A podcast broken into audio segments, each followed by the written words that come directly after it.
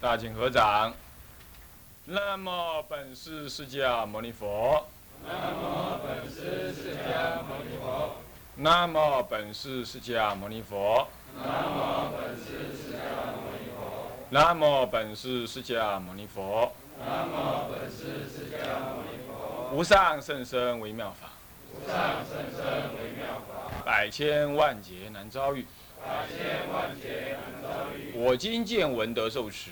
我今见闻得受持。愿解如来真实义。愿解如来真实义。各位同学，大家好。阿弥陀佛。请放掌。我们现在上看天台入门啊。天台入门呢，讲到了智者大师年谱的第五十六岁的时候啊，说到了这关羽替他盖这个玉泉寺。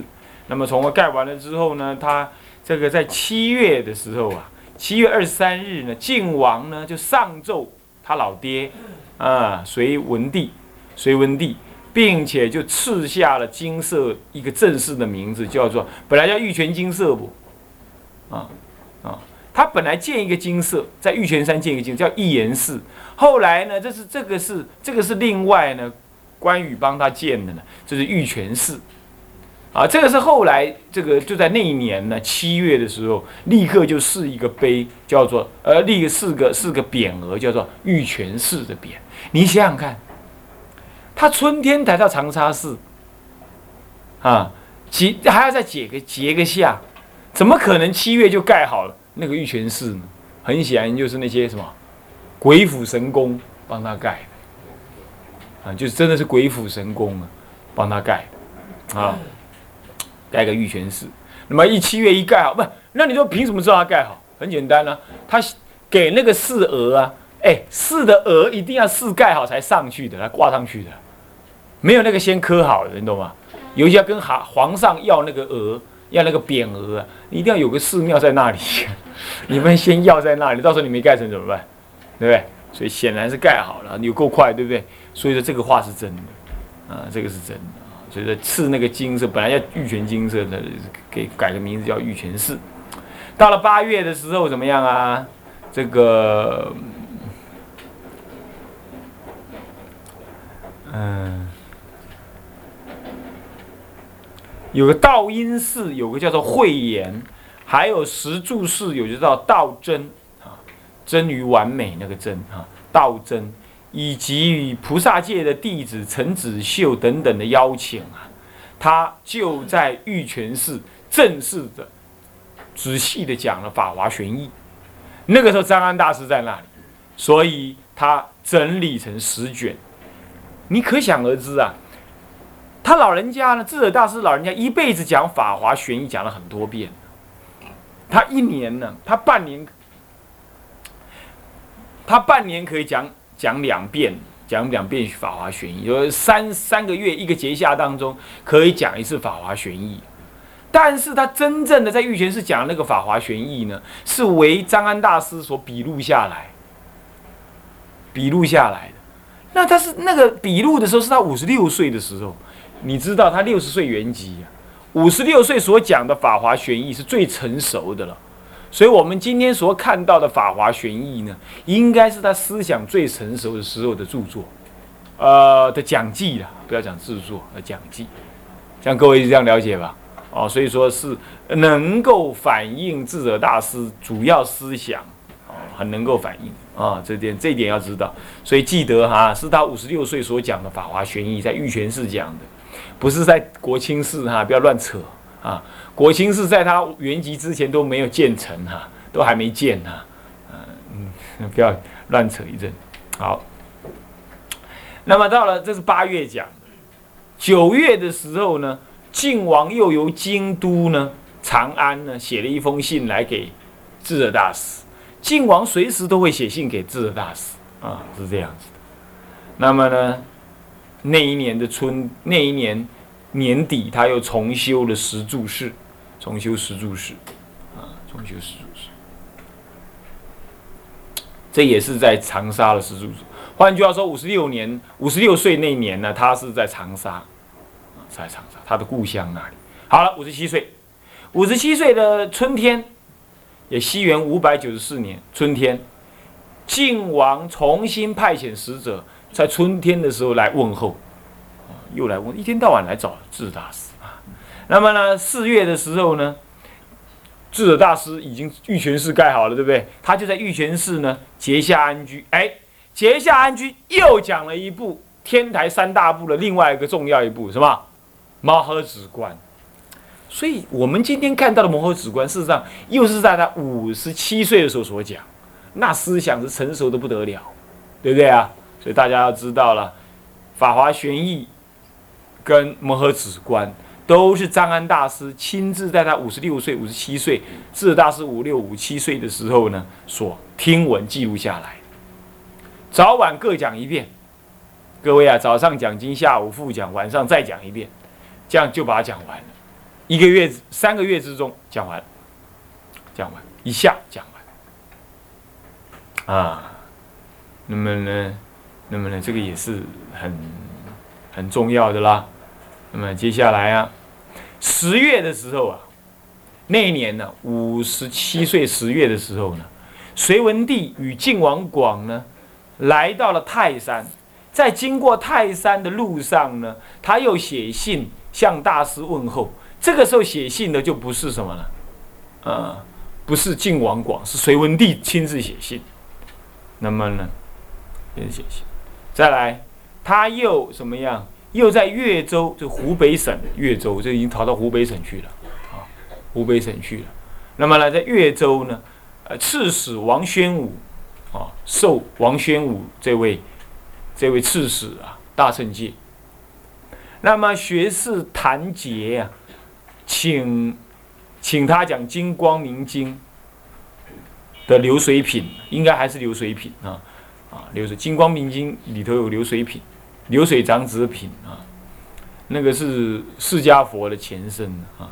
那么呢，大众受他感化呢，渔户都改业不打鱼了，然后呢，废掉一郡一个郡一个郡，差不多现在我们的一个省啊，一个省里头有五个县，一郡五县。一千多个地方的鱼池变成怎么样？变成农田，把鱼池填一填改成农田，你看，好厉害啊！度化众生很多啊，这样，这是那一年的事。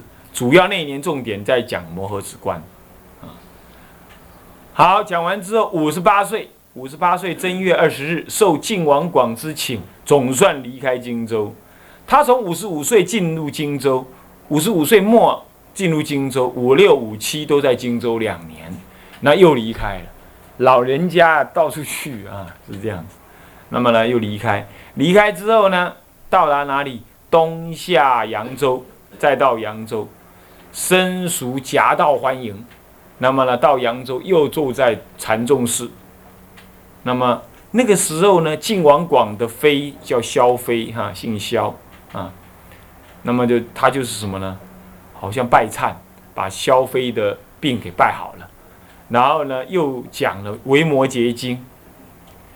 那么晋王呢，并且请智者大师注解《维摩诘经》的术，后来就叫做净明义术。啊，本来不同意的，因为他知道他要回回到国清寺，他觉得年纪大了，想要归隐山林。他早先就说嘛，愿能归隐山林嘛，他就觉得要归隐山林。一个修道人哈，他的大限到了，他要圆寂，他自己心里明白啊，所以他不同意啊，不同意呢，那么呢就又请了谁呢？又请了一个叫柳固言这个人，柳固言这个人哈，怎么样呢？亲自上什么？上山，这个柳啊，柳固言，他的妻子叫什么？好像是柳静言的样子，是不是啊？我如果没记错的话，是不是柳静言啊？好像是柳静言还是谁？哦，不是他。那么呢？不是，不是，不是这个人。那么呢？他那个派这个柳固言这个人呢，上山监请。所以他又晚了，他结果又在扬州结下安居，结下安居完毕之后啊，完毕之后呢，他就真的回去了。那回到开始呢，就要离开之前呢，那么呢，写了一写了什么？写了《晋明艺术》初卷，给了晋王，他请他写嘛。结下安居写了初卷，后来呢，听说写了十卷啊，要离开前都写了十卷，写了十卷。七月写了一卷，八月的时候呢，讲三栖霞寺，各位啊，智者大师一生哈，建立四大丛林。哪四大丛林呢？栖霞、灵岩，山东的灵岩，不是那个灵岩山的灵岩啊，苏州灵岩山不是，是在山东。还有栖霞，栖霞是在蒋山，蒋山在哪里啊？蒋山在湖北的样子啊，也是湖南湖北的样子啊。蒋山的栖霞，还有什么？荆州的玉泉，长沙的玉泉寺，还有天台寺。天台寺就大概就是后指的后来的什么？这个不是不是不是指后来，在天台山所建的那个寺啊，是天台寺。嗯，现在还没找到到底在哪里啊？应该是天台山所建的。这四大寺呢，是认为它是天下四大丛林。天下四大丛林就是四大寺，那么呢，他又在蒋山栖霞寺呢，有叫宝公的，愿意将寺产奉献为十方丛林，那么请大师来住持，可是大师呢，要回到天台山就没有接受，不过后来呢，也接受去帮他护持就是，这八月的事，接着呢，接着呢，啊。大师请晋王为荆州玉泉寺还有石柱寺的护法，那么晋王就接受了。接受之后呢，怎么样？又请为修造天台寺，是后来的国清寺，请为现在就后来修造的国清寺的护法。那么那个晋王也答应了。九月的时候正式的启程，向西，东，西。向西边，为什么叫西呢？扬州在东北方，那么呢，天台山在西南方，所以叫向西行，回到了天台山，啊，九月回了，开始起行了。十月的时候回到了天台山的旧县的地所在，那么呢，那么回到了他原来住的那个修禅寺的那个地方，哈，那个地方。离开了好几年了，人中九绝十二年之久，离开天台山十二年。哎，你想想看哈，他离开天台山修禅寺呢，所有人都跟他离开，你想为什么？换句话说，当时不是一个丛林，当时只是个小的一个修行的道场。他一离开，周围二十几个人全部跟他离开，这个庙就。Over 就停了，没人去。那么可想而知啊，当时的修道人很自在，他在这边修道，就在这边待着，一走说走，所有人全部走，走光光，庙都被长草。哦，我觉得这是一个很自在的做法。我们不用再看那庙啦，挂心那个庙啦，一走就让它荒芜在那，来无影去无踪。没有什么关爱，我们现在大概都不能离开到哪里去啊？还得挂个电话，哪里对不对？这儿对不对啊？徒弟要看庙啦，当家当家之客有没有好好把庙搞定啦？有没有把庙给卖了？还得要注意这事情啊！嗯，就这样。我看有些长老啊，他们离开那个寺庙，理都不理，管也不管，很好啊。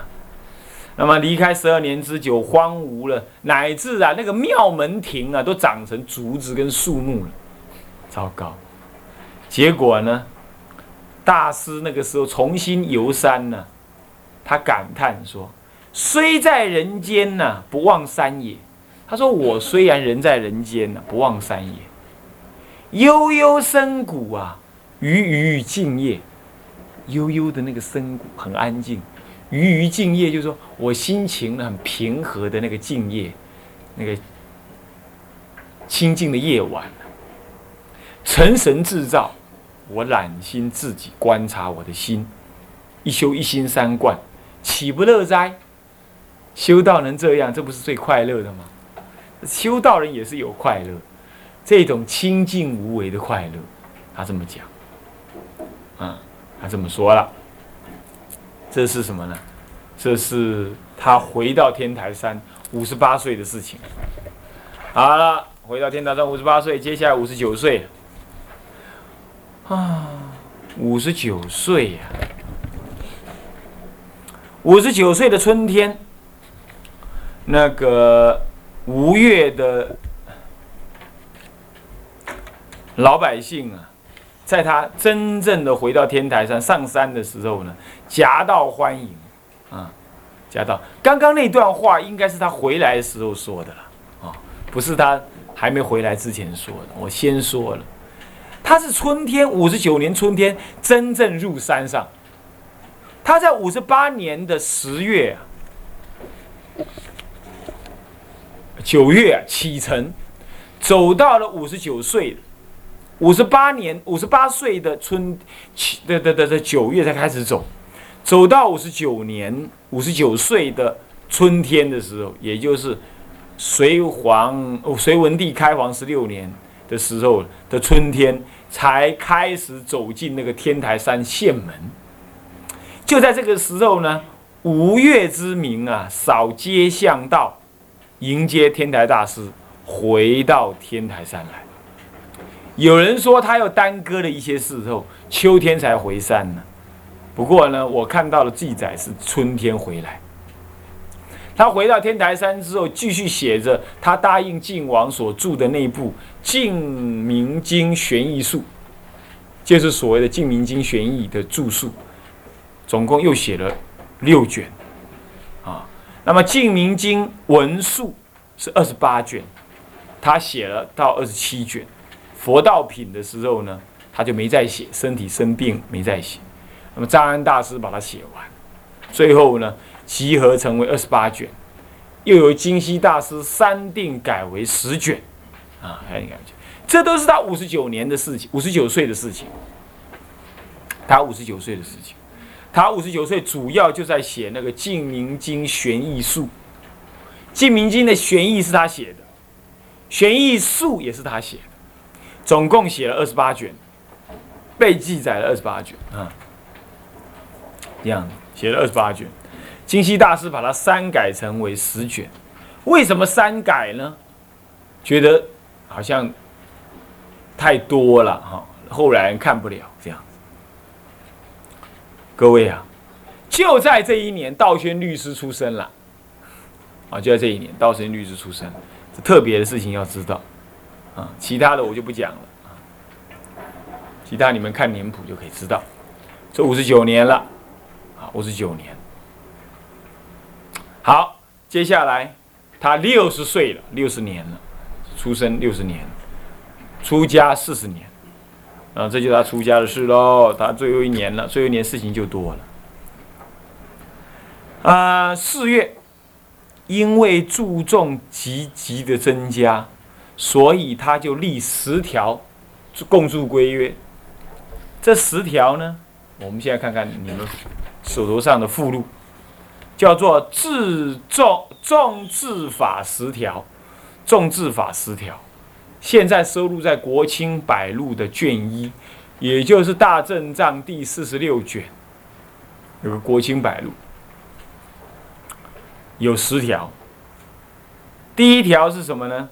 关于修道的事情。夫根性不同，或独行得道，或依众解脱。若依众者，当修三恨。所谓坐禅、忏悔，还有做事，这也是修行哦。此三种人，三一六物，比丘六物要随身，啊，谁有一行则可容受，就说只要呢，你愿意做其中一样，就可以住到我们这个修禅室来，就可以跟我们共住。如果衣物有缺，而且这三行一行都不愿意干，那么不要跟我们共住，则不同此，懂吗？哪三行啊？禅坐、念佛，或者是什么禅坐就是念佛跟参禅都可以，修一心止观，或者别场忏悔就修华华三昧，或者是怎么样服劳役，跟大替大家做事，你们属于哪一种啊？你们应该别场忏悔跟知身事，对不对？你们应该是这两类。那么一堂之身本以四十坐禅六十礼佛，为什么四十坐禅呢？因为早上那支香跟傍晚那支香时间很紧，就不坐禅，所以说只是四十坐禅。六十礼佛就我加上早上跟傍晚，就六十就可以礼佛了。这为恒物。那么呢，礼禅礼时时不可缺。四十还是十时，就是六加四不就十吗？所以说时时不可缺。其别行身别其别行身行法境，三日外即应依众时时。若礼佛不及一时，罚三礼对众忏。这些呢，这些内容就讲什么呢？就是有所罚则。如果你不修行的话，我就对你有所处罚。等等，总共十条了，我就不再赘述了。这个呢不顶重要，但是呢，哎，你们应该看一看，附录上有十条，搞不好考试会考，但是你们看一看啊，看一看十条，好，好，这十条呢，你们就知道就可以了。附录已经给你们，你们可以看一看啊。那么立众十条，见附录一啊。到了八月的时候呢，好快哦，一下就跑到八月了。那么到了八路八月的时候呢，会稽，呃的嘉祥寺有个吉藏大师，这是很有名的三论中论主，嘉祥大嘉祥吉藏大师，以及什么禅众百余人呢，来请求讲解《法华经》。不过呢，因为大师感觉身体不太健康，八月了嘛。他不太健康，他就没有答应他，不是故意不答应，是没有答应。啊，没有答应的话呢，接着呢，啊，窗户关起来，然后呢，这个在豫章静养的时候啊，张安大师将《法华玄义》还有《摩诃止观》重新制出来的那个本子啊，拿回请回到天台山了。请回天台山，啊，那么这个时候呢，八月过后到九月之间呢，他就梦到了什么？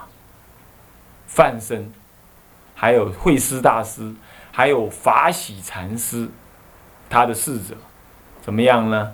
来告知他说他的化缘将近，所以他就交代后事了。交代怎么样？他说：“身后这个这个更交代呢，无终之后，当藏师于西南风，罗石周刊，直松复坎，立一白塔，使见者发菩提心。接着又说：伤行既经，依去留药，无虽不明，狂之可悲。”乃口授观心论一卷，这是他梦到了什么？梦到了他化缘将近，那时候还不是大病，不过他就先交代好他的后事。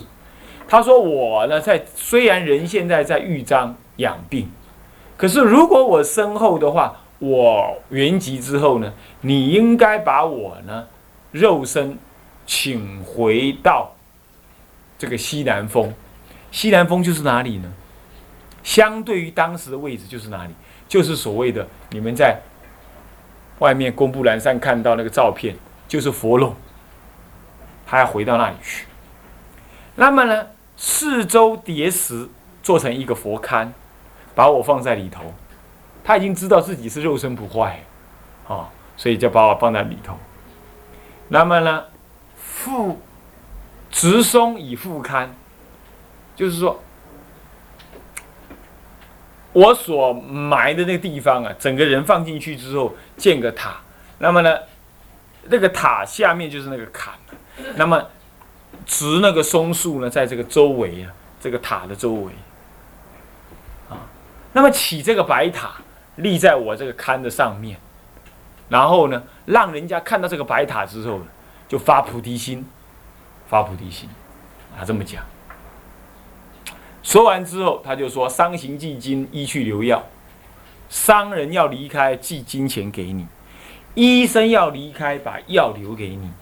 所以现在我也把我一生所修行的佛法呢，讲给你听。